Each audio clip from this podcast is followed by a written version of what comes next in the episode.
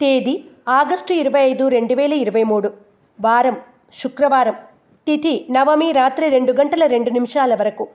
నక్షత్రం జ్యేష్ఠ నక్షత్రం తెల్లవారుజామున ఐదు గంటల ముప్పై రెండు నిమిషాల వరకు. వర్జం మధ్యాహ్నం రెండు గంటల నలభై ఒక్క నిమిషాల నుండి నాలుగు గంటల పదిహేను నిమిషాల వరకు. దుర్ముహూర్తం ఉదయం ఎనిమిది గంటల ఇరవై నాలుగు నిమిషాల నుండి తొమ్మిది గంటల పద్నాలుగు నిమిషాల వరకు మరియు మధ్యాహ్నం పన్నెండు గంటల ముప్పై నాలుగు నిమిషాల నుండి ఒంటి గంట ఇరవై నాలుగు నిమిషాల వరకు. శుభ సమయం. లేదు. రాశి ఫలాలు. మేషరాశి. యత్న కార్యసిద్ధి పొందుతారు.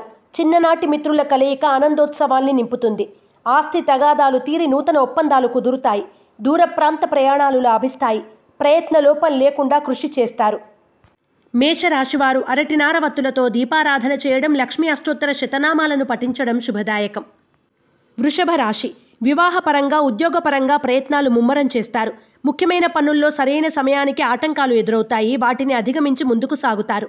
ఆర్థిక పరంగా అనుకూలంగా ఉంటుంది.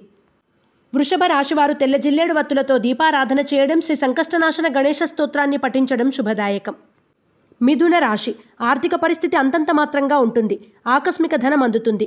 ఆరోగ్యం విషయంలో తొందరపాటు నిర్ణయాలు మొదటికే మోసం తీసుకొచ్చి పెడతాయి. ఉద్యోగస్తులకు అంతా అనుకూలమైన కాలం కాదు. మిథున రాశివారు లక్ష్మీతామరవత్తులతో దీపారాధన చేయడం దుర్గాష్టకాన్ని పఠించడం శుభదాయకం. కర్కాటక రాశి. చేపట్టిన పనులు చకచక సాగుతాయి. దూర ప్రాంత ఆత్మీయుల కలయిక ఆనందాన్ని కలగజేస్తుంది. సంతానం విషయంలో కొంత జాగ్రత్తలు అవసరం. విద్యా ఉద్యోగపరంగా అనుకూల ఫలితాల్ని పొందుతారు. కర్కాటక రాశివారు నవగ్రహ వత్తులతో దీపారాధన చేయడం దుర్గాస్తుతిని పఠించడం శుభదాయకం. సింహరాశి. ఆర్థిక పరంగా ఆశాజనకంగా ఉంటుంది. వివాదాలకు ఎల్లప్పుడూ దూరంగా ఉండండి. నిందారోపణలు తావు ఇవ్వద్దు. వృత్తి వ్యాపారాల్లో లాభాలు ఆర్జిస్తారు. దూర ప్రాంత బంధువుల నుండి శుభవార్తలు అందుకుంటారు.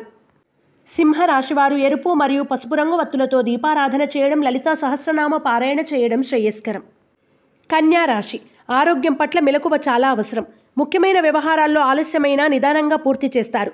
ఉద్యోగాల్లో ఆటంకాలు ఎదురైనా అధిగమించి ముందుకు సాగుతారు. కన్యా రాశివారు నాగబంధాన్ని ఉపయోగించడం గోసేవ చేయడం శుభదాయకం. తులారాశి. చేపట్టిన కార్యక్రమాలు మందకోడిగా సాగుతాయి. కీలక నిర్ణయాల్లో చేసేది ఏదైనా మీ ముద్ర ఉండేలాగా చూసుకోండి. అదే మీకు శ్రీరామ రక్ష. జీవిత భాగస్వామి వైపు నుండి ఆర్థిక లావాదేవీలు సానుకూల పడతాయి. తులారాశివారు ఐశ్వర్య నాగిని ఉపయోగించడం అష్టలక్ష్మి స్తోత్రాన్ని పఠించడం శుభదాయకం. వృశ్చిక రాశి. కుటుంబంలో శుభకార్యాల ప్రస్తావన ఉంటుంది. సంతానం చేపట్టిన నూతన కార్యక్రమాలు విజయవంతంగా ముందుకు సాగుతాయి. వృత్తి ఉద్యోగాల పరంగా అభివృద్ధి కోసం ప్రణాళికలు రచిస్తారు విజయం అందుకుంటారు.